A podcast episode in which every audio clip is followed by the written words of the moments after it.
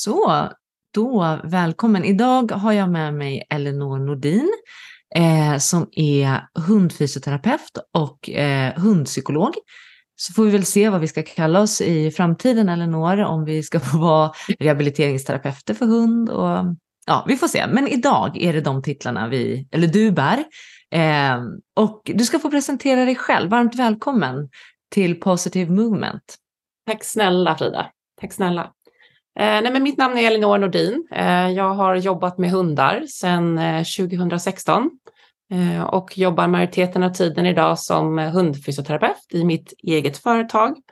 Eh, jobbar även på klinik, eh, men jobbar också mycket med beteende eh, och hundars utmaningar i beteende och ägars utmaningar med sina hundar av olika typer av beteenden.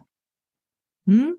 Och vi ska ju ha fokus på problembeteenden idag och smärtor relaterade till problembeteenden och försöka reda ut kanske vad som är vad och varför vad är vad det är. Eh, men om vi börjar med vad är ett problembeteende då? Ja, det är ju en jätte, jättebra fråga. Eh, och vem är det som äger problemet? Eh, är beteendet någonting som ägaren upplever som är ett problem med sin hund? Eller är det ett problem som hunden har som kanske inte ens ägaren är medveten om? Eh, om man tittar då på, på ägares problem när de söker hjälp så är det oftast vardagsrelaterade problem. Vi har problem att klippa klorna där hunden inte vill eller vi har utfallsproblematik i koppel, dragande i koppel och så vidare. Um, och det är ofta, ofta ägaren söker, men hundars problembeteende är någonting som påverkar hunden då antingen mentalt eller fysiskt som då kan te sig i stress, aggression eller rädsla. Ah. Så om hunden hade fått eh, säga att det här är ett problem för mig, vad skulle det vara för typ av beteende? Ja, eh, något som påverkar hundens vardag såklart, alltså hundens välfärd. Om man då ser till det mest grundläggande, mat och sömn och trygghet. Eh, att få leva ett aktivt liv där man är, får vara med och känna att man har tillhörighet och kontroll över sin situation och förutsägbarhet att kunna veta eh, vad som ska hända. För hundar gillar ju det att från början liksom när de blir introducerade till någonting, att liksom känna att de alltid har kontroll på sin situation.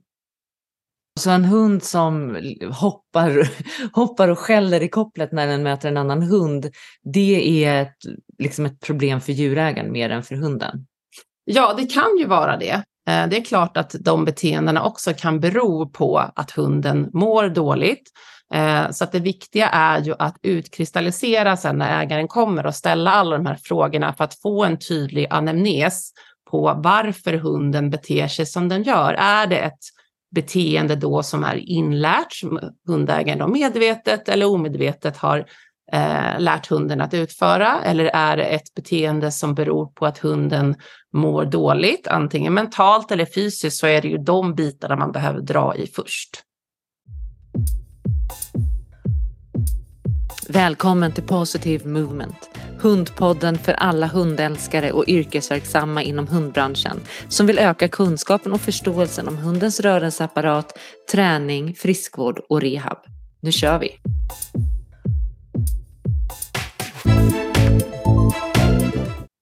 Hur vanligt är det att du möter på problembeteenden som kommer från smärta i rörelseapparaten? Väldigt vanligt och det är faktiskt därför jag sitter här idag och jobbar med det jag gör. För att eh, när jag började jobba med beteendebiten så upplevde jag att det var väldigt många som hade ont, eh, som hade problembeteenden. Och sen om beteendeproblemet beror på smärtan eller tvärtom, eh, det kan ju vara båda.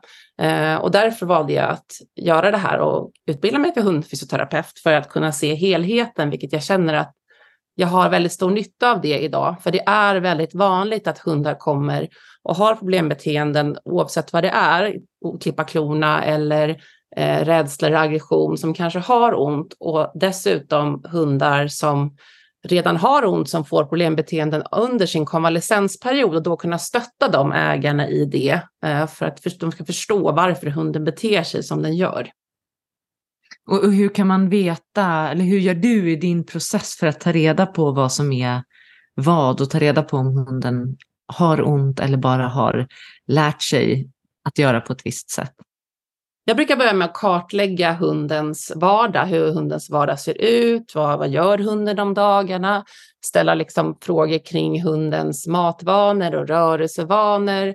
Um, har hunden på, på senare börjat undvika att göra någonting som den alltid gör? Eller är det så att den kanske har börjat med någonting annat som den inte brukar göra, det vill säga har den slutat hoppa upp i bilen, den kanske inte vill gå upp i trapporna längre fast den tidigare behövt göra det. Eller kanske börjar bli argare mot någon hund där hemma, eh, hundkompisen eller barnen eller sådär. Eh, så att försöka få ut så mycket information av ägaren som möjligt. Och är det så att man börjar märka att vissa av de här signalerna tyder på att hunden kanske har ont så brukar jag alltid föreslå för djurägarna att jag vill utesluta smärtproblematik innan vi i så fall påbörjar att jobba med de här beteendena. Alltså jag kan ju tycka att det är svårt för djurägare att uppfatta att hunden har ont. Det är först när hunden haltar som, som de kanske söker hjälp för att hunden verkar ha ont. Och även när de haltar så säger de ju ibland så här, men han haltar men han har inte ont. Mm. Eh, och, och, många gånger ha, har ju hundarna kanske en verk eller en smärta i båda benen och då är det ju väldigt svårt att halta, då finns det inget ben att halta på. Eller så är det en molande verk som kommer successivt smygande så att de här förändringarna i beteendet kommer smygande. Mm. Och då upplever jag att djurägarna ofta tycker att det är um, Alltså att hunden kanske har mognat eller att den har blivit äldre eller ja, men att det är en naturlig förändring att hunden slutar med vissa saker till exempel. Jag har en, en sån historia på en ung hund. Den hade varit och gjort sin höftledsröntgen och det visade sig att den hade C-höfter. Det var ingen artrosutveckling eller så, men det var ändå dysplastiska höfter. Så de kom i förebyggande syfte för att simträna och styrketräna. Och efter ett par veckor eh, med lite behandling och simträning och sådär så började den här unga hunden göra grejer som den hade slutat med, typ sno smutstvätt ur tvättkorgen. Eh, och djurägarna hade ju tänkt att gud vad skönt, hon har ju blivit vuxen nu, nu har hon slutat med det där. Och då insåg man när hon började med det igen, att hon har ju faktiskt varit mer besvärad av sina höfter än vad vi har förstått. För, men hon hade inte visat, inte varit stel, inte halt, inte gnagt på sin kroppsdel, alltså inga indika indikationer på att hon egentligen skulle ha ont någonstans. Mm.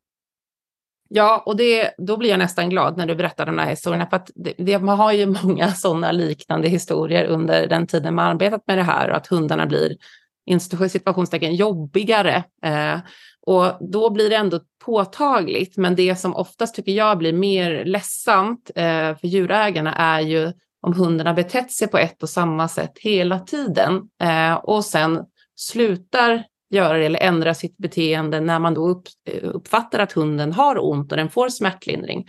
Um, för att det också då ligger en skam bakom att man inte har förstått det tidigare. Och alla gör ju såklart så gott de kan. Och det är där brukar jag säga, du är ju här nu uh, och låt oss göra det bästa härifrån och framåt. Smärta påverkar ju jättemycket såklart. Jättemycket. Och, och, och som du säger, det ska ju verkligen inte vila någon skam i, i den hundägaren som man jobbar med hade de vetat hade de ju kommit tidigare. Eh, vi som jobbar med det, vi ser ju det, det är vårt jobb att hitta mm. små avvikelser, det är vårt jobb att liksom leta efter de här reaktionerna och vi kanske många gånger också vet vart man ska leta för att, för att mm. liksom hitta att det gör ont, men som en helt vanlig hundägare så är inte detta självklart och då är det superduper svårt att se. Eh, men jag vill fråga dig, vilka problembeteenden, eller vilka, ska säga, vem, vem som nu äger problemet. Men när djurägarna söker mm. Eh, hjälp hos dig för ett problembeteende, vilket är det vanligaste beteendet? Ja, och då kan vi börja säga att oftast när de söker så är det problem som de själva har med hunden och inte som problem som hunden själv har. Och då är det ofta att de kanske har svårt att komma på inkallning eller de drar mycket i kopplet eller försvarar leksaker eller mat. Till enklare saker att de hoppar upp på ägaren när de kommer hem, svårt med kloklippning och så vidare. Det är det vanligaste. Mm. Och vilken är den vanligaste, det kanske inte går att svara på, men vart på kroppen har hunden oftast ont när de här problembeteendeägarna kommer och söker hjälp?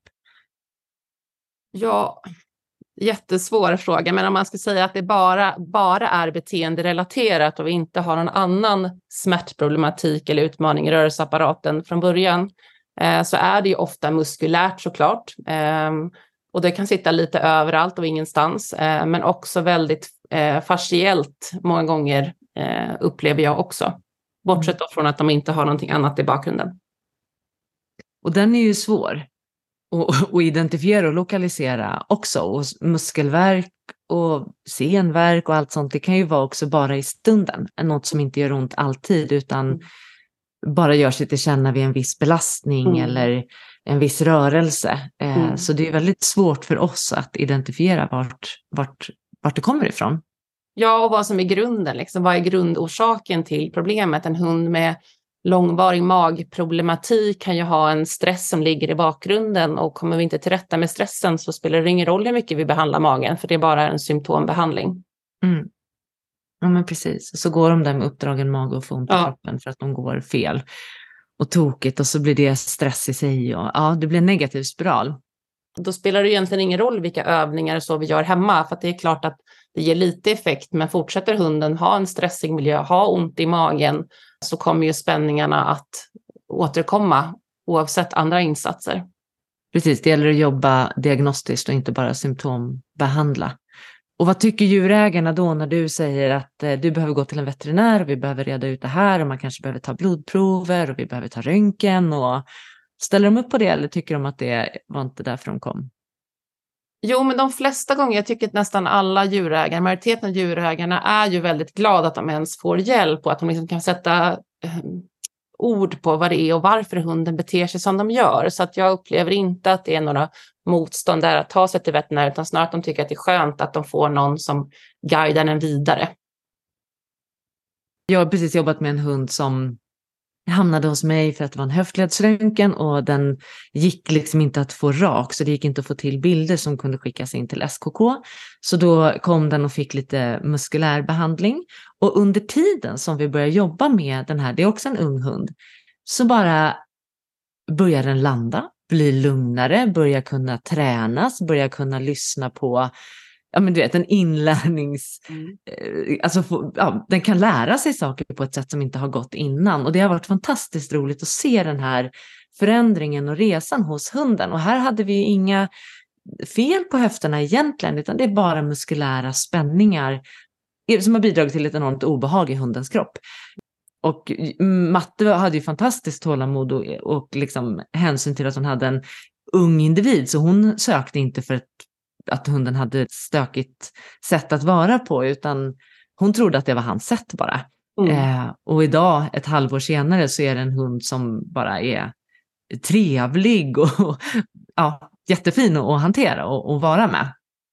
Så roligt att se. Och där igen, att vi, vi förstår inte att de har ont.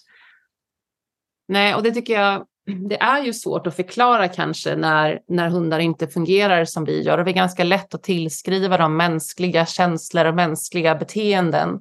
Eh, och där tycker jag att alla vi har ju en uppgift, vi som jobbar med hund men även hundägare också, att lära sig läsa hund och veta hur hunden kommunicerar i olika situationer oavsett om det är att den har ont eller känner sig stressad eller rädd eller osäker. För att de har ju inte den möjligheten att knacka oss på axeln och säga att ursäkta, nu tycker jag att det här börjar bli lite jobbigt, kan vi sluta? Utan att bli medveten och förstå, för man får en helt annan eh, förståelse och det öppnar upp en helt annan relation med sin hund när det blir en kommunikation. Ehm, så det tycker jag är jätteviktigt. Verkligen. Och jag pratade med Carolina Lupo lite grann om att våra hjärnor är inte så himla olika och att de har också en god förmåga till att känna hela känsloregistret och kan känna liksom glädje, hopp, förtvivlan, rädsla. Sen vad som ger glädje är väl kanske lite olika. Jag kanske inte blir lika överlycklig över att gå ut en promenad som en hund kanske blir varje gång man tar fram kopplet eller att jag kan känna samma exa, att jag blir exalterad över en frolic-påse som en hund kanske blir. Men känslan är ju densamma i oss. Håller du med om detta?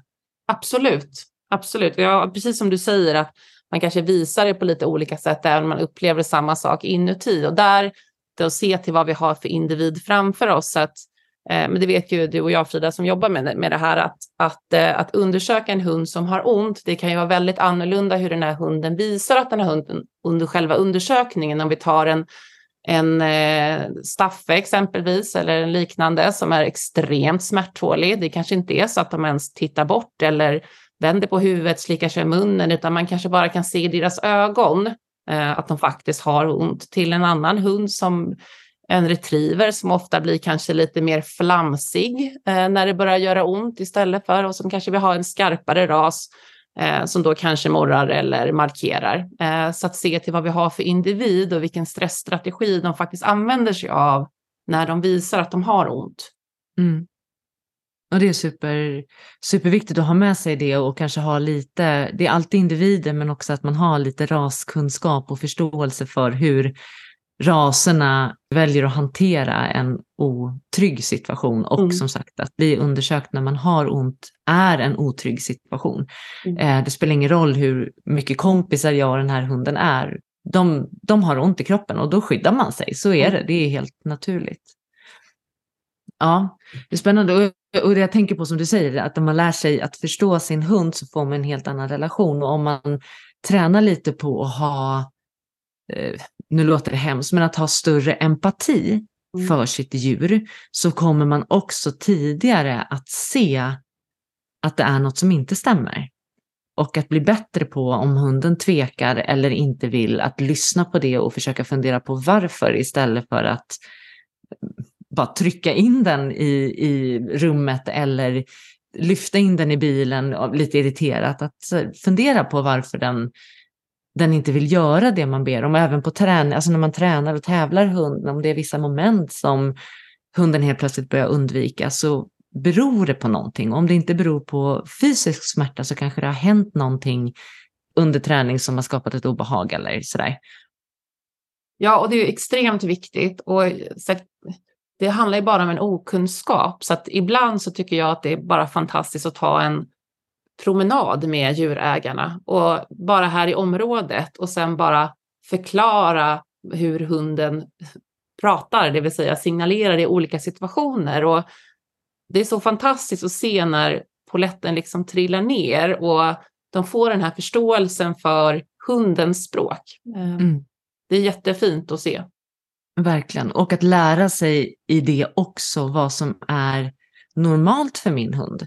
Eh, både i, liksom, i, i språkkommunikation men också i rörelseapparaten. Vad är, hur, hur beter sig min hund normalt när den hälsar på en annan hund till exempel? Eh, där har vi ju hela alltihopa, både hur den kommunicerar i, ur sitt hundspråk och hur den använder sin kropp i ett sånt möte. Eller när det kommer gäster hem till oss eller när den ska gå upp för trappen eller när den reser sig från sin liggplats. Vad är normalt för min hund och när vi ser förändringar i det, att ta det på största allvar och att reagera fort på det istället för att vänta för länge. Absolut, och sen behöver det inte vara något jätteallvarligt, men det är alltid bättre att kolla upp och hitta i tiden att det ska gå för lång tid såklart. Mm. Och hittar vi det i tid, alltså kommer man fort, då kanske det räcker med ett besök eller kanske två. Men väntar man för länge, då hinner ju liksom besväret rota sig lite mer och då tar det längre tid att, att lösa det. Eller så kanske det inte ens går att lösa mm. eh, för att det har blivit ett kroniskt besvär. Ja, och smärta från rygg och höfter, hur vanligt är det att det, är en orsak till ett problembeteende? väldigt vanligt ska jag säga, men det kommer ju också ofta i relation till andra utmaningar med rörelseapparaten eftersom att både höfter och rygg har väldigt mycket med rörelsen att göra. Eh, det kan man ju bara relatera till sig själv och människor av stress, att man får ont i ryggen och man får ont i nacken och man börjar krumma och på så vis få ont i, i höfterna. Eh, så att det är mer vanligt än man tror. Ja, det är svårt och då återigen gäller det ju att hitta orsaken till, till de här smärtorna i rygg och höfter eh, och, och, jobba med det och inte bara landa i att massera lite eller bara ge smärtlindring utan Nej, och verkligen se, se det för vad det är. Liksom. Och det gäller verkligen att göra en bra kartläggning från början och ställa mycket frågor. Det känns nästan som ett, ett förhör när man sitter där. Ibland brukar jag skoja med dem, men eh, det är verkligen bara för att det är mycket små detaljer som räknas. Och grejer som hundägare kanske har tänkt på egentligen fast de inte de, de har varit medvetna om det men de har inte förstått vikten av det eller storleken av utmaningen. Det... Hur, hur, lång tid tar ett, liksom ett sånt här samtal med dig? Eh, ja, det beror på hur pratig hundägaren är. eh, men det kan ta upp till en halvtimme eh, beroende på liksom, varför hundägaren söker, om det är enkom smärtproblematik eller det är beteendeproblematik i kombination med smärta. Eh, så är det enkom för beteendeproblematiken, då kan det ta längre tid än så, för då, då måste man gräva mycket, mycket djupare. Mm. Och även om det bara är liksom eh, ett beteende och inte relaterat till smärta, gör du någon fysisk träningsplan också kombinerat med den mentala biten? Ja, eh, om de har sökt för beteende så brukar jag oftast alltid såklart att erbjuda dem att göra en undersökning, eh, för jag tycker att det är bra att utesluta. Ehm, och då kan ju det komma in i den här planen tillsammans, att göra saker i träningsplanen som påverkar både beteendet men också fysiken. Ja, det är spännande och det är himla svårt, tänker jag, att få med sig allting. Och det som kan vara, jag, jag, tänker mig att det som kan vara en utmaning också är att när de söker för smärta eller för ett problembeteende, då kanske man, jag, jag förstår ju att du kan ge en bra orsak till det, men att man kanske inte riktigt förstår syftet med att göra det fysiskt också, att man mm. liksom har svårt att få med alltihopa om man inte har en väldigt eh, samarbetsvillig djurägare. Ja, och jag upplever också ofta att det är lättare att liksom tillskriva dem att de har dåliga, dåliga beteenden eh, än att de faktiskt har ont för att det är liksom svårt att förstå eftersom att de inte har samma språk eh, som vi har. Mm. För att det är mer greppbart liksom att säga att nej, min hund gör si eller den gör så, eh, än att den faktiskt har ont. Hur ofta har de ont för att djurägaren har gjort fel. Alltså till exempel att djurägaren går och rycker i kopplet eller att de har en superhög bil och hunden 22 gånger om dagen får hoppa ut ur bilen till exempel. Eh, hur ofta är det liksom djurägaren som har orsakat hundens smärtbild?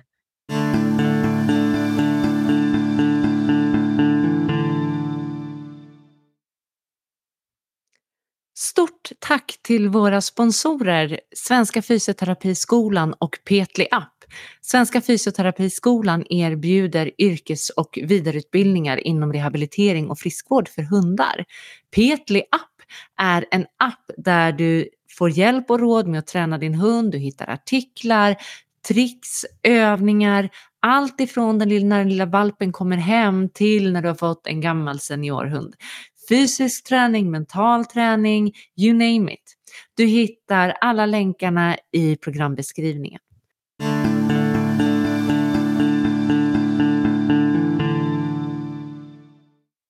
Ja, det skulle jag säga att det är lite olika utmaningar beroende på vad det är för typ av hund. Om vi har en eh, förstår mig rätt, sällskapshund eller om vi har en arbetande tävlingshund.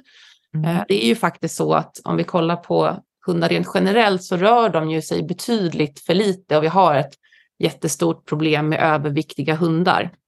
Och då när det gäller sällskapshundsbiten så kan det handla om att de då rör sig mindre på veckorna eh, och sen så går vi ut på helgerna i skogen och kör fullt ös medvetslös.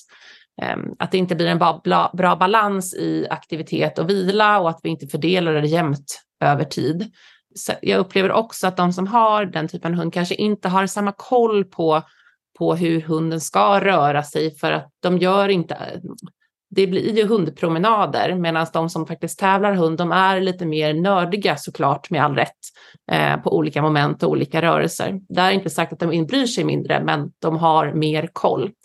Eh, och kollar vi då på tävlingshundar istället så har vi ofta ett väldigt högt krav på prestation.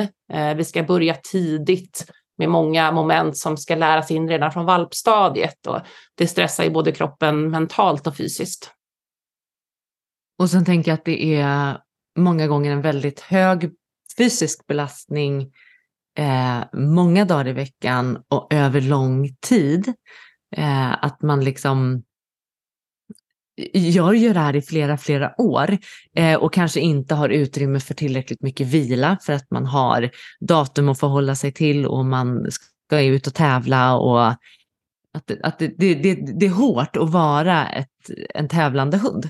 Det är mm. hårt att vara en arbetande hund för att det är hård belastning många dagar i veckan.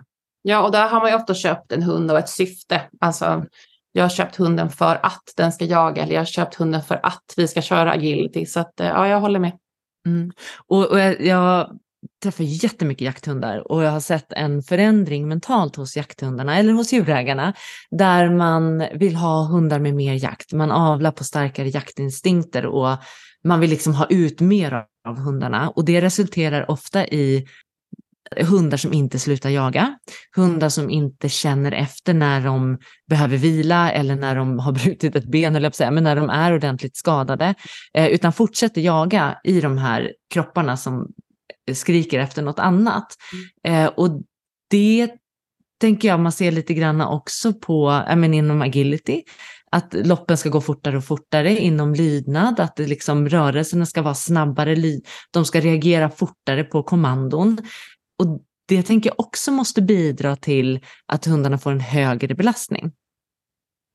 Absolut, visst är det så. Eh, och där jobbar ju vi hela tiden i branschen med att se till att kunna förbereda hundarna för det liv de ska leva, inte bara fysiskt men också mentalt. Men om vi då pratar fysiskt, att se till att vi har en bra grundfysik och förbereda hunden för den typen av rörelser som den faktiskt ska göra. För om man tittar på på vissa hundsporter så är ju inte det naturliga rörelser för hunden, utan det är någonting som vi har bestämt att hunden ska göra och då måste vi vara schyssta mot hunden och se till att den har en bra kroppskontroll, kännedom eh, och har möjlighet att göra de här rörelserna utan eh, slitage på annat. Ja, det är ju superviktigt och du sa en viktig grej där att de är inte gjorda för de här sporterna. Och det behöver man också ha med sig, att bara för att alla andra har den här rasen i den här sporten så betyder inte det att hunden är avlad för sporten. Utan det kanske finns andra anledningar som gör att den lämpar sig för att man väljer den hunden till just den sporten. Men det är väldigt få hundsporter som hundarna är avlade för att göra. Och när vi använder dem som drag och, och jakt är väl en av de sök, sökträning och sådana saker, spår är väl också kanske ett mer naturligt beteende för en hund än att eh, hoppa på en agilitybana. Men trots det, så när vi då avlar på snabbare, fortare, mer, så blir det ju också en, en mer fysisk belastning som hundarna kanske inte hunnit med i utvecklingen, alltså rent fysiskt. Sen stöter jag på hundar här uppe som kanske är av men, en helt vanlig hund. Jag har ett exempel där vi har en, en superfin matte, superfin hund, de har jättefin relation, hunden är vältränad, den bör klara det och matte har ett jobb där hon är ute i vissa perioder flera mil om dagen och skidar. Så att det är inte speciellt fort tempo, men det blir många mil i hundens ben. Och hunden är av rasen labrador. Eh, och det här, det, hon är en jaktlabrador så hon är lite smäcker och nättare. Men hon får ändå lite besvär efter de här långa turerna. Och där har vi bollat lite jag och matte och landat i att det är nog labradorer är inte gjorda för distans. De är, de är absolut gjorda för att gå en lång promenad och att kunna vara ute i skogen ett par timmar någon gång då och då. Mm. Men de är inte avlade för att vara på tur två, tre, fyra mil tre dagar i veckan. Mm. Och det kanske ja. man också ska ha med sig, trots att det är en jaktlabbe. Absolut. Något jag tycker också är intressant när vi ska koppla det till det vi pratade om, att avla på egenskaper, så upplever jag många gånger att de egenskaperna kanske går före eh, anatomin eh, mm. och att det finns vissa grejer då om vi ska koppla det till jaktlabbe som gör att hunden faktiskt fungerar sämre rent fysiskt, det vill säga vi har ett mer sluttande kors. Eh, vi har svårare då att få ett bättre påskjut, vilket påverkar ländrygg och rumpmuskulatur. Ehm, de har också ganska många gånger ganska raka vinklar i knälederna, vilket då gör att det blir väldigt stötigt när de rör sig. Och allt det här påverkar ju såklart. Jag säger inte att man inte ska avla på jaktegenskaperna, men det hade varit önskvärt i den bästa av världar, för att om man nu vill ha en arbetande hund som ska hålla länge, att även titta på de här bitarna för att underlätta för hunden att göra sitt jobb. Om vi bara, eh, med risk för provokation, triggervarning här nu, men om vi bara, om vi bara tar det lite lugnt och kanske avlar vår första kull när hunden är 4-5, mm. eh, då kommer vi se, har den här hunden hållit för det här jobbet som jag vill att den ska göra, om det nu är en jaktlabrador till exempel, är den fortfarande frisk och kry i sina leder, har den besvär i sin kropp, hur ser muskelspänningarna ut, mår den bra i sin kropp trots en hög jaktbelastning? Mm. Är svaret ja, då kan vi avla. Är svaret nej, nej då är inte det en bra avelshund. Jättetråkigt, för då kanske vi bara hinner med en till två, eventuellt tre kullar på den hunden. Mm. Men de kullarna kommer kanske att må bättre fysiskt också. Mm. Vi kommer gynna rasen i stort, liksom, mm. såklart. Eh, och då kan jag koppla det till, till SKK-röntgen, tycker jag är lite, lite spännande. Men, men också det att förstå att, att röntga höfter och eh, armbågar inte är ett facit på att hunden är det bästa avelsmaterialet och se till att man då även röntgar alla i kullen för mm. att det ska bli ett rättvist index. Men ja, ja det finns mycket att jobba med där. Att det faktiskt inte är ett facit. Nej, nej men verkligen. Och, och, jag nämnde det i en annan podd också, att om vi kanske som sagt skulle haft lite tålamod och avlat när hundarna är lite äldre, så hade vi fått bättre resultat på mycket tror jag. Mm. Varje uppfödare har väl sin anledning och alla gör, eller alla ska jag inte säga, men de allra flesta har ju ändå en god ambition med sin uppfödning och man väljer med omsorg och sådär. Mm. Eh, men vi har ju faktiskt inte ett sant svar på hur den vuxna hunden mår förrän den är 4-5 år. Och där vid 4-5 års ålder, då har ju var femte hund artros idag. Mm. Så att det... Mm. Ja, avelsdata är fantastiskt. Um, det brukar jag hänvisa alla mina hundägare till. Eh, där finns det jättebra information. Där ska man också kunna eh, lägga till mer saker, men det, det är ett bra verktyg. Det är ett bra verktyg, eh, mm. men det är mycket som inte syns där mm. vad gäller leder och rörelseapparat. Mm. Eh, ja, och här kommer vi in på vikten som djurägare att göra sitt grundarbete när man väljer sin ras, både då mm. fysiskt och mentalt. Mm. Eh, för väljer jag en hund som ja, men har jättefin mentalitet så får den en skitkropp så finns det inga garantier för den där mentaliteten ändå. Då blir det inget roligt att leva i kroppen. Vad är dina tips? Hur ska man göra? Ja, i valet av ras, eh, bortsett från vad man ska använda hunden till, så finns det ju jätte, jättebra information att läsa på. Eh, sen tycker jag att man som djurägare ska vara, precis som vi är kring allt annat vi köper, vara lite källkritisk och verkligen hålla koll på uppfödare, läsa på, kontakta, få referenser, se till att de jobbar med, att, med både att röntga hundarna och göra andra fysiska undersökningar som krävs för aven. Att se till att, hund, att träffa både mamman och pappan, att man verkligen gör en bra grundresearch innan man köper hund. Det är ett emotionellt beslut och många gånger så tar det över eh, fast man egentligen skulle behöva backa tillbaka lite och vara lite mer logisk i sitt köp av hund. Och jag tycker att man kan kontakta andra som har den rasen. Fråga uppfödaren, finns det, ju, finns det valpköpare som jag kan få prata med? Eller nu finns ju sociala medier, så om man bara hashtaggar rasen man är sugen på mm. Eh, så kommer det komma upp jättemycket mm. hundägare med den rasen och kontakta dem, fråga dem, vad tycker du? Motsvarar dina förväntningar eller vad, vad har ni stött på för svårigheter och hur mår hunden i sin kropp? Jätteviktigt. Um, så får man också bättre svar på vad det faktiskt är för hund man köper. Mm. Får du in många av de här um, explosion, de här hundarna som har exploderat nu senare, senaste tid som är de här blandningarna med labradoodle och cockapoo och cockadoodle. Och, ja, eh. det, det, är väldigt vanligt faktiskt. Eh, ja. Både på den fysiska och mentala sidan. Och där är inte sagt att man kan att både SKK-röntgen och mentaltester eh, är hela lösningen, men många gånger så när man har gjort de här typen av testerna så har man ändå haft ett tankekritiskt urval. Sen säger jag inte att alla inte gör det, men många av dem har ju faktiskt både mentala och fysiska utmaningar för att man har valt att inte göra den här typen av tester. Mm. Vilket är jätteledsamt för djurägarna, såklart. Verkligen. Vilka är de vanligaste fysiska utmaningarna du ser hos de här raserna? Eh, om vi pratar då pudelblandningarna eh, Mm. så skulle jag mycket höftdysplasier många gånger. Eh, ofta då så har det gått så pass långt att de söker för frambenshälter istället. Eh, där man också har fått då sekundära symptom i armbågar, bogar, till och med kanske i tår. Eh, det har spridit sig till ryggen för att hunden har gått och krummat och då har vi fått pålagring i ryggen, spondyloser eller diskbråck. Ehm, Men då har man efter noga undersökning konstaterat att hunden har höftdysplasi. Ehm, Och många av de här effekterna då kan man anta har kommit av att hunden inte har haft en bra funktion i sina höftleder. Mm. Mm, eh, jag håller med. Det är... sen, sen ska vi komma ihåg att du och jag har ju också en skev bild på verkligheten eftersom vi bara får in de hundarna som har ont. Eh, men, men jag tycker också att det verkar, det är allt för många eh, Mm.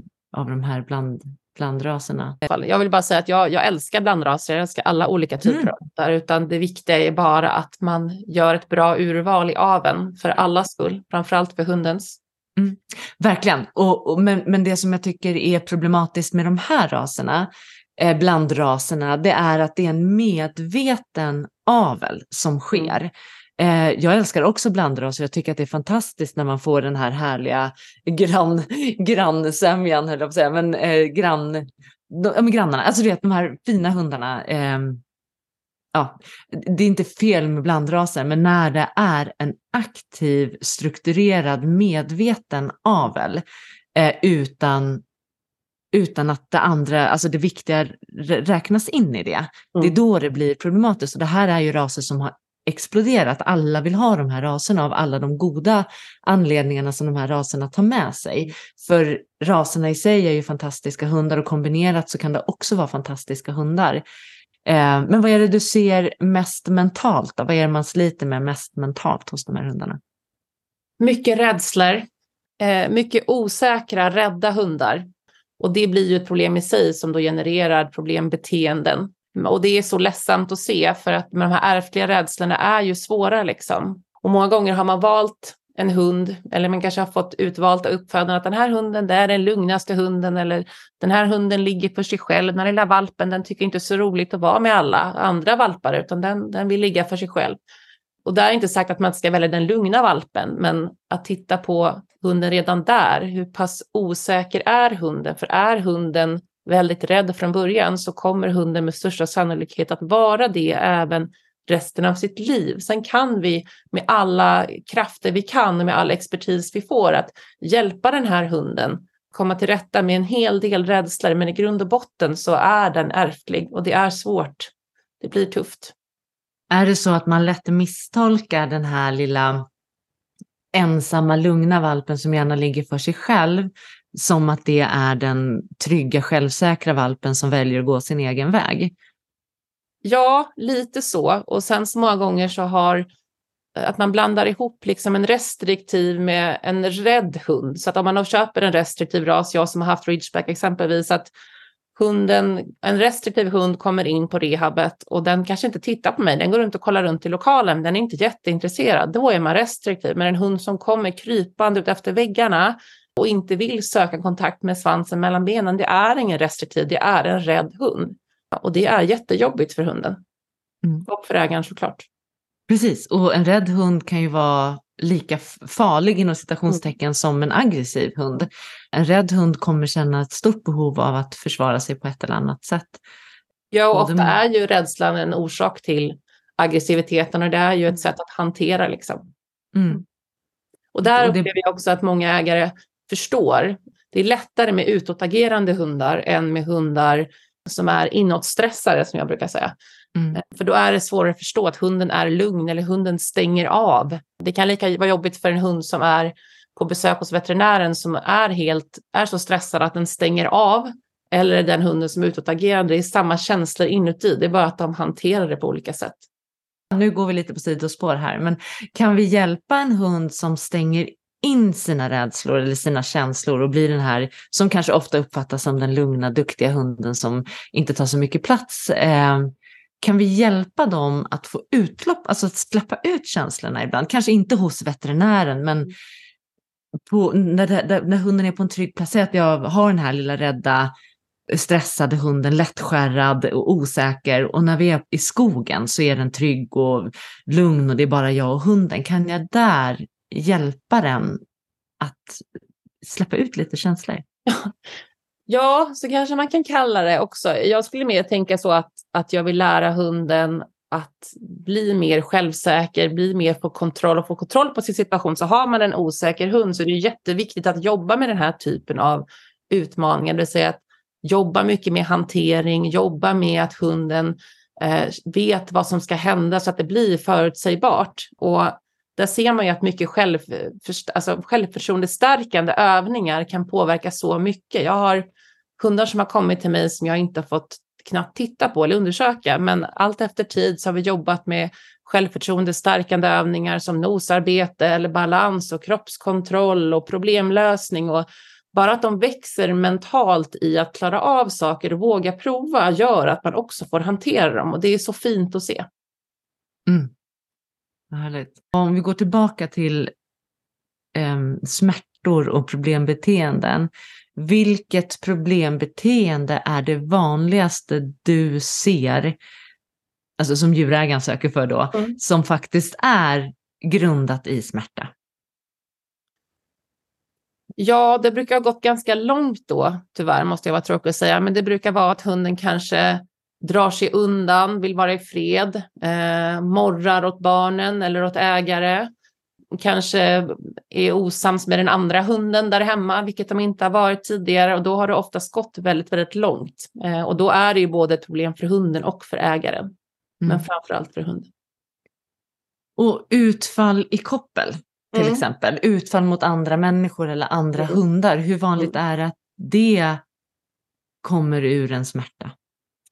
Det finns, men jag skulle säga att det är inte den vanligaste anledningen, utan den vanligaste anledningen är ju den här förväntan som har byggts upp över tid och att man inte har visat hunden hur vi går våra koppelpromenader, utan förväntan av att få hälsa på, på andra hundar är så stor att det upplevs som en aggression eller koppelaggression.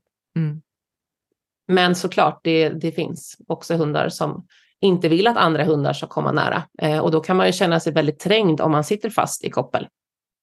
Ja men verkligen. Orsakerna där är ju lika många som hundarna, mm. tänker jag, varför det inte funkar optimalt. Och djurägarna, som sagt, mm. många gånger kanske som du säger ligger i en bristande grundträning och när man väl har börjat få problemet då kanske man inte söker anledning att träna det heller förrän man liksom ska ta tag i det och då kommer man till en sån som dig. Ja, många gånger så är det ju lättare att göra saker, det vet man ju själv som människa, än att inte göra eller sluta och ändra beteende. För många gånger så handlar ju, för att förändra djurets beteende så måste ju ägaren att förändra det ägaren gör och ägaren hanterar saker och det är oftast svårare än att jobba med själva hunden. Mm. Ja, verkligen. Verkligen. Men du, om vi skippar problembeteenden en stund, vilken är den vanligaste, om du kan top of your head, jag förstår mm. att det är jättesvårt, men den vanligaste diagnosen som du har jobbat med den sista tiden? Ja, ja det är väl mycket, mycket artros, höftdysplasier, eh, korsbandsskador och patellaluxationer. Mm. Ska jag säga är det vanligaste. Och en hel del diskbråck. Vilken ras får du in mest som patient? Gud vad svårt. Eh, mm. Det måste nog vara de här blandningarna då. För det är det så många som ryms i dem. Ja. Eh, men det... jag väldigt mycket buljhundar. Det är, det är väldigt mycket just nu faktiskt buljhundar. Eh, många mm. med korsbandsskador, OCD, alltså tillväxtrubbningar, mycket bogleder, armbågar och en hel del höftdysplasier. Mm, där, och det är ändå renrasiga hundar där man kanske behöver fundera lite igen på vad det är man avlar på mm. för individer. Och de, som du nämnde innan, de hundarna är också svåra att se på. För de har en väldigt hög smärttröskel eller ett fantastiskt sätt att hantera smärta och också väldigt mycket muskler. Mm. Och jag mm. tror att det många gånger räddar dem. Att de kan gå väldigt länge med eh, ett skav innan det blir ett faktiskt problem för dem. Så har man nu en sån hund och jobbar med avel och, och följer mitt Elinors råd här att man väntar tills fem års ålder innan man tar sin första kull, så ta, ta den till en veterinär då och gör en ordentlig undersökning där man kan röntga och se hur lederna ser ut. när vi väl får de här hundarna, då är det oftast ganska långt gånget. Eller håller inte du med, Elinor? Absolut. Och då kan det vara flera områden som sagt som är påverkade. Precis, Mm. eh, till skillnad från andra raser som, som haltar och visar direkt bara de har fått en liten, liksom, en liten, liten förändring i leden. Mm. Mm. Så Där har vi man lite rasbeskrivningarna att tacka också, eller ja, att skylla på ska jag säga, inte tacka utan skylla på. Och det blir ju också ett problem, det skulle man ju behöva se över liksom när, när saker är mer fördelaktigt exteriört än det är rent anatomiskt för hunden. Och, och där trillar ju många raser in tycker jag, inte bara eh, bullyhundarna utan där Absolut. terrier, eh, alltså små hundar framför Mm. allt, men även en del stora hundar. Jag, jag funderar mycket på draghundar.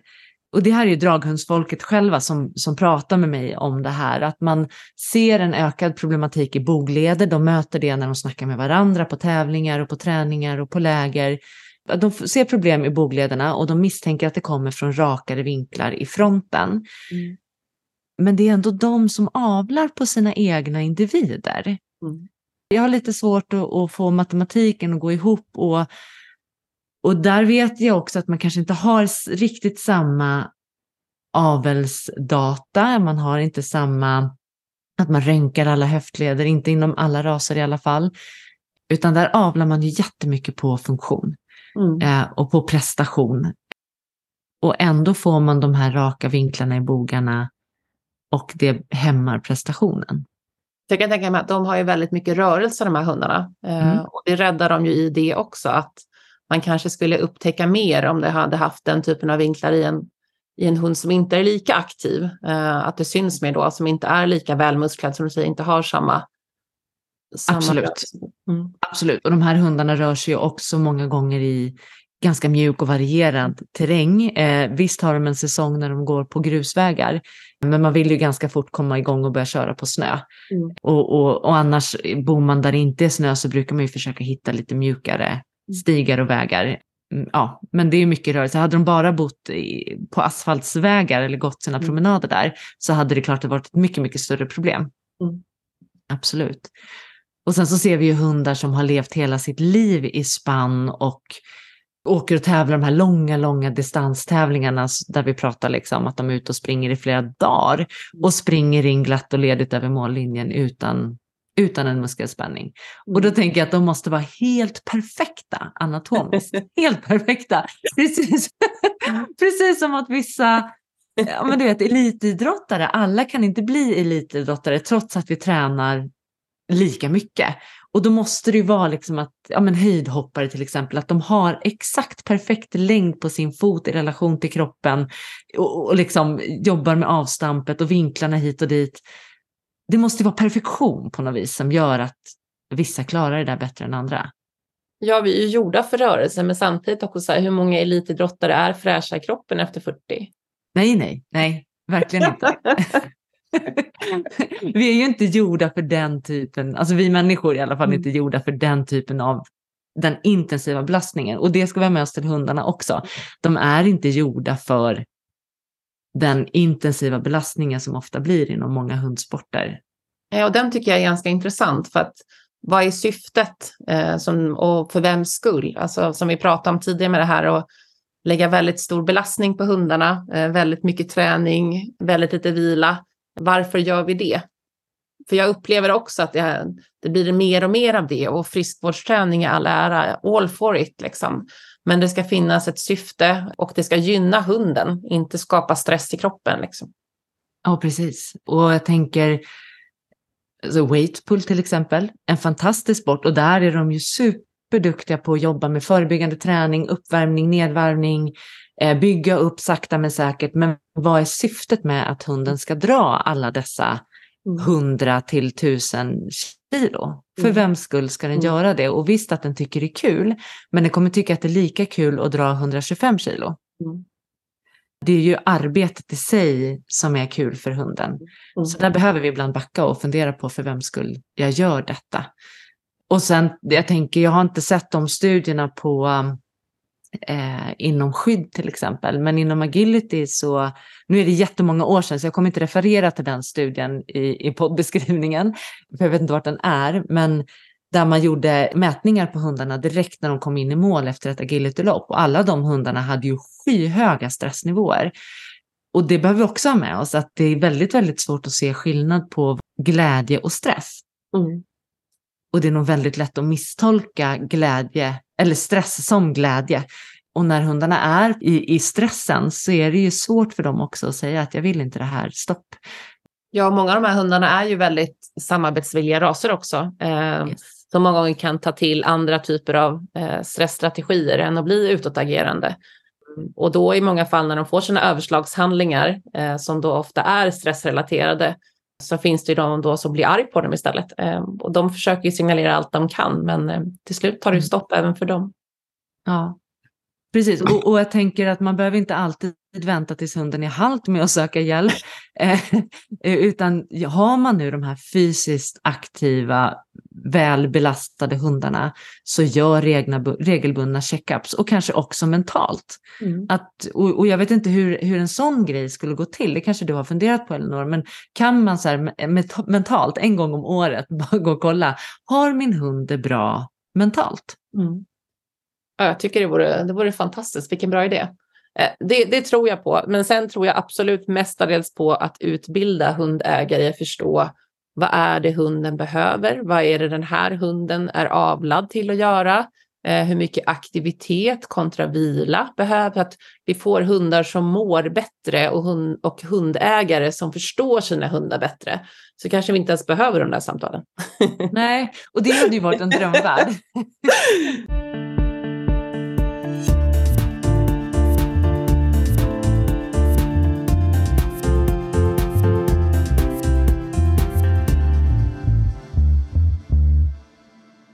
det är väldigt få hundägare som är hundnördar. De flesta vill ju bara de har köpt en hund för att de vill ha en sällskap på skogspromenader och det verkar kul och, och trevligt att ha lite sällskap hemma och kanske att barnen ska ha lite sällskap när de kommer hem från skolan och alltså, av alla tusen anledningar och man förstår att man ska gå sin valpkurs och man ska få vaccinationer och de ska äta mat och allt det där. Då är man ju inte jätteintresserad av att gå andra kurser eller läsa massa hundböcker. Man hinner knappt läsa sina egna böcker. Och jag tänker på alla, alla människor som skaffar barn. Mig själv framför allt. Jag hade läst alla böcker som gick att få tag på innan jag skaffade hund och sen skaffade jag barn utan att ha öppnat en endaste bok och bara tänkte så här, ah, hur svårt kan det vara? eh, sen köpte jag lite böcker.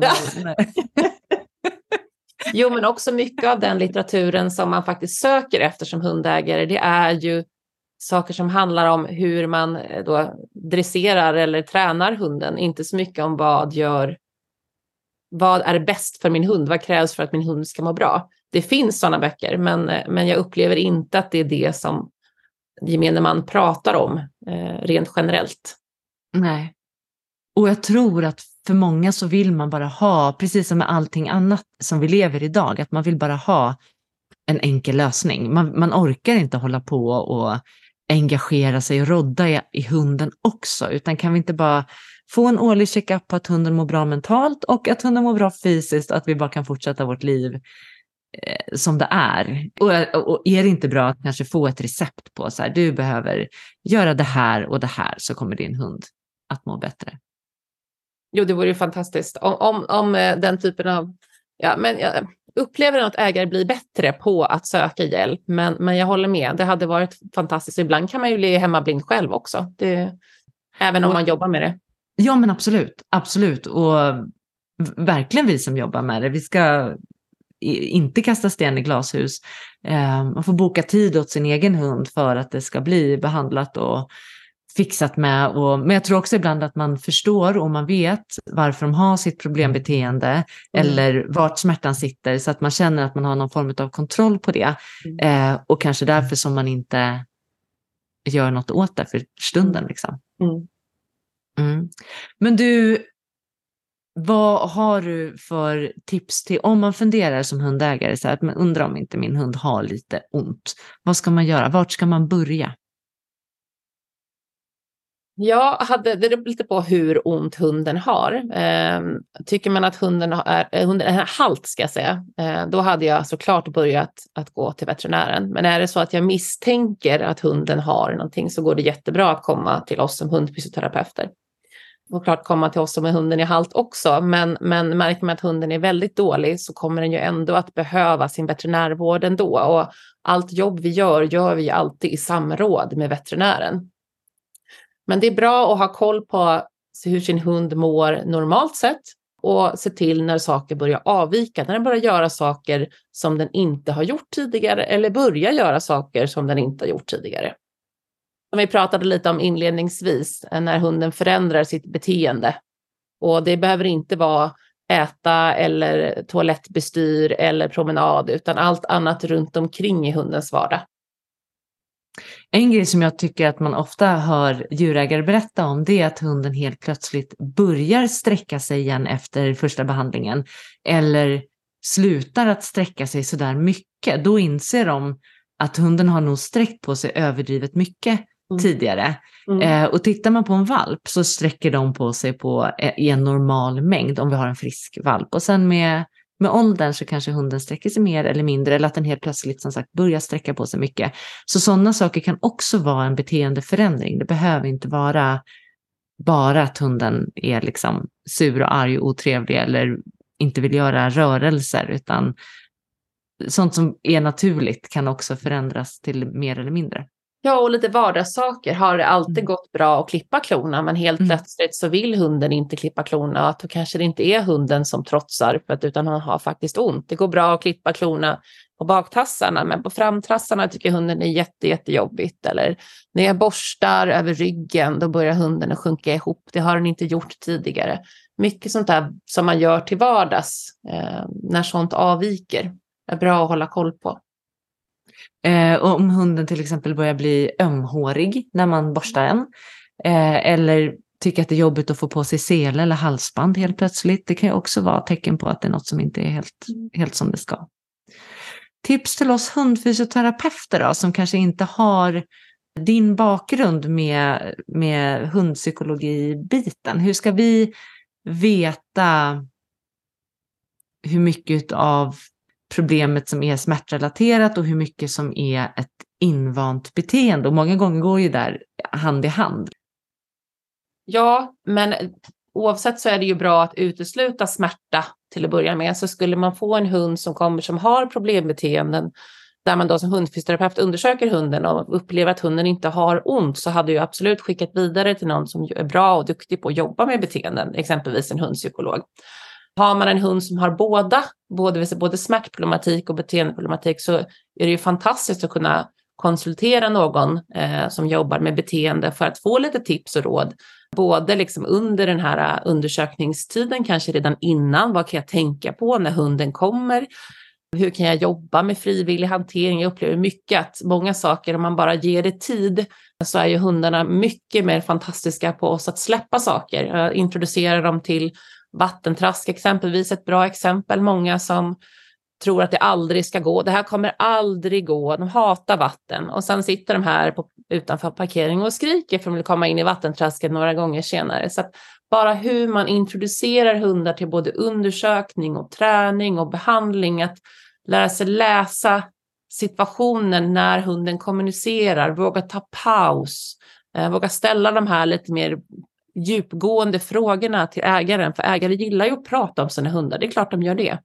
Mycket sånt liksom för att skapa trygghet och förutsägbarhet, att hunden har kontroll under hela undersökningen. Bara att liksom börja sträcka lite i höftleden, hunden tycker det är jobbigt, ta lite paus, jag kanske försöker lite mindre eller så lämnar jag det området till senare. Att bara läsa av hunden hela tiden och svara på hundens signaler, för då skapar vi en helt annan relation, ett annat förtroende för, hos hunden. Och det vinner vi jättemycket på.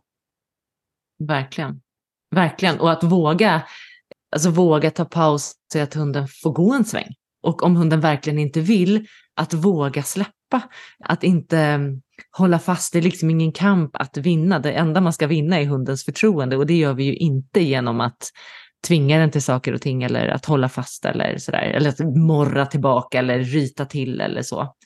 Och jag tänker också att det man kan ha med sig är att det är jättestor skillnad att undersöka en hund som har, alltså som har fysiskt ont kontra en hund som har själsligt ont. Mm. Alltså en hund som har varit med om trauman och känner sig otrygg och osäker och rädd och har liksom svårt för de här typerna av situationer kontra en hund som kanske inte har varit med om otrevligheter men däremot har väldigt ont i sin kropp.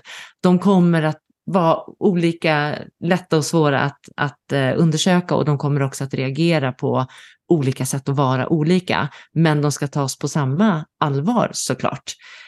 Ja, och där tycker jag det är jättebra, det har jag i mina journaler. Alltså mm. en av slutfrågorna, liksom, hur tycker din hund om att bli hanterad? Hur går det hos veterinären? Eh, jag kommer alltid behandla hunden väldigt varsamt ändå, för det är liksom hela fundamentet för mig att hunden tycker att det är roligt att komma på rehab och att hunden känner att jag respekterar den. Och då kan man ju få lite hintar där om hunden har varit med om någonting annat tidigare. Man kanske kan undersöka hunden på golvet istället för de tycker att det är jobbigt att stå på bord och så vidare så att man kan liksom anpassa. Man kanske får nöja sig med att undersöka fronten ena gången så tar vi ryggen nästa gång och många gånger så, eller jag ska säga de flesta gånger så är djurägare så tacksam bara att de får den hjälpen så att man vill, vill lägga ner den tiden som krävs för att hunden ska få hjälp. Mm. Och det är verkligen min uppfattning också.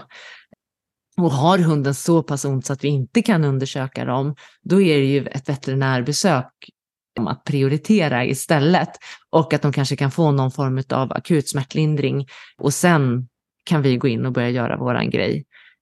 Tycker jag i alla fall brukar funka ganska bra. Absolut, håller fullständigt med. Det finns ingen anledning att, att stöka med hundarna i onödan och speciellt inte om vi ska fortsätta jobba med dem sen, eh, då kan det vara bättre att ha kvar en god relation och låta veterinären göra det tråkiga. Ja, eh. och man har ju så mycket att vinna på att liksom verkligen ta den tiden som krävs för den individen för att eh, när de väl har släppt något så, så har de ju släppt det. Det är det som är så fantastiskt att bara mm. se dem växa i att bli hanterad, att våga göra saker, våga göra övningar och sen glädjen i av att självförtroendet växer också. Det, det är fantastiskt. Ja, det är roligt. Eh, det är roligt när man får eh, säga tack och hej och jag hoppas att vi inte ses igen. Här i alla fall. ja, men det är därför man gör jobbet, inte för att, liksom, eh, ja, inte för att de ska vara kvar. Även om det är superkul att jobba med hundarna och träffa deras djurägare, men, men det är inte därför vi gör jobbet. Vi gör jobbet för att de ska få ha ett normalt liv igen och slippa ha ont och kunna göra allt det som, som både hundägare tycker är kul att göra tillsammans. Absolut, även om det kan vara lite tråkiga farväl ibland när man har sett så mycket. Ibland träffar man mer djurägare när man träffar sina egna vänner. Liksom. ja, men verkligen. Eh, men de får väl komma in på fika bara. Ja. Visa upp hunden. Ja. Eh, vilken diagnos, om vi ser till de här som är smärtrelaterade, beteendeproblem eh, som är relaterade eller grundade i smärta, vilken är din favoritdiagnos att jobba med?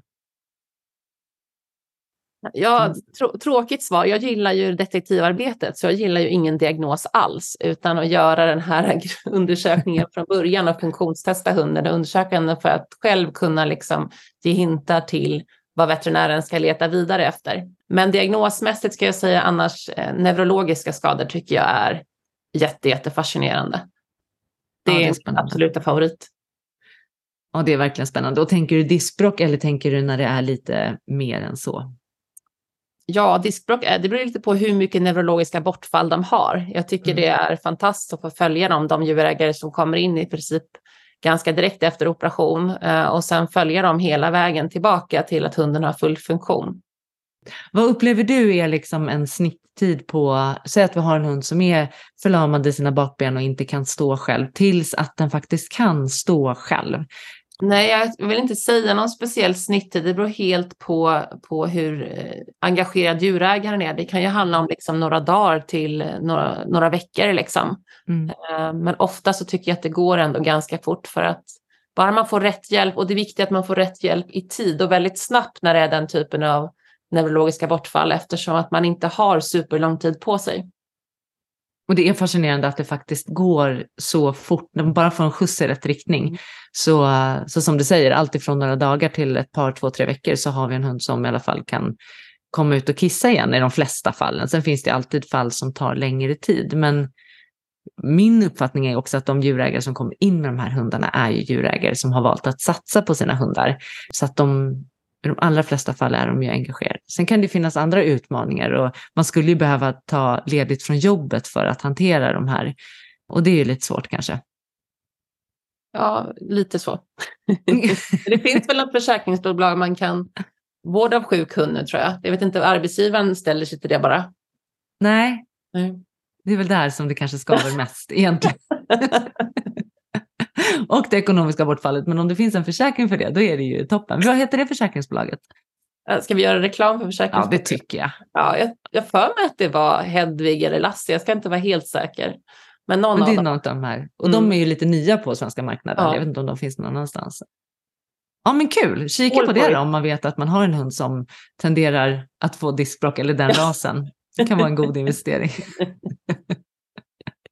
men vilken är den värsta diagnosen när de ringer och bara hej vi har gjort det här och det här. Är det så att du säger att tyvärr det är fullt? Nej, jag har ingen värsta diagnos ska jag säga. Nej, jag, jag är ledsen att säga, jag har ingen som jag tycker är sådär äh, fruktansvärt tråkig, utan det är väl mer det som kan vara tråkigt där när vi inte har ett bra samspel liksom eh, mellan veterinärer och hundfysioterapeuter. Den kan väl vara rätt tråkig. Det händer inte så ofta, men när man känner en frustration att man man vill undersöka vidare och man vill undersöka annat eh, och att det då ibland tar stopp. Eh, och i samma sak i kombination med smärtlindringen, att man tycker att det räcker inte med två veckor, utan vi skulle kanske behöva fyra. Det är väl det, ingen specifik diagnos. Jag tycker det mesta är roligt faktiskt. Eller det är kul. Ja, det är ju faktiskt det. Och när det är de här, när det är de svåra diagnoserna, det är då det är, det sätter ju oss lite på prov och jag tror att vi är rätt lika där i alla fall, att det är det som är roligt när man behöver mm. tänka lite utanför boxen och utmana sig själv lite grann och kanske inte alltid ja, standardprotokoll kanske man inte har, men det finns ju ändå ett A1-formulär, ett go-to-formulär där man börjar någonstans. Ja, men, och när det kommer saker som man kanske inte har jobbat med så mycket, mm. eh, tycker jag är roligt. Härligt Elinor, tack så hemskt mycket för att vi fick eh, prata med dig. Eh, vart hittar man dig om man vill komma i kontakt med dig? Det finns på hundlandet norra Stockholm.se eh, och jag håller till i Täby numera, hemma. Jätteskönt. Jag är varmt välkommen hit. mm. Härligt. Jag lägger en länk till dig i beskrivningen så kan man hitta lätt till dig. Ja, tack snälla. Eh, och man kan ju följa... med. Ja, jätteroligt. Så himla härligt. Vi får prata mer om mer saker. Men man kan följa dig på Instagram också, eller hur? Precis, då är det samma Hundlandet norra Stockholm. Stort tack och har ni några frågor till Elinor så hör av er så kanske vi får göra någon uppföljning på detta. Ja, eh, bomba och, mig. Jag älskar bomba. frågor. och är det så att man kanske har för långt till Elinor så sök upp. Det finns ju jättemycket kompetenta människor som har samma utbildning som Elinor eller som jobbar i team med alltså både hundfysioterapeuter, hundpsykologer och veterinärer. För det är oftast en helhets eh, lösning. Vi måste tänka holistiskt. Det hänger ihop, det påverkas av varandra och det beror på varandra. Så att försök hitta någon som kan hjälpa dig att göra, lägga hela pusslet så kommer förmodligen er, er tillvaro att förändras avsevärt till det bättre om du nu sitter med en hund som har besvärliga problem.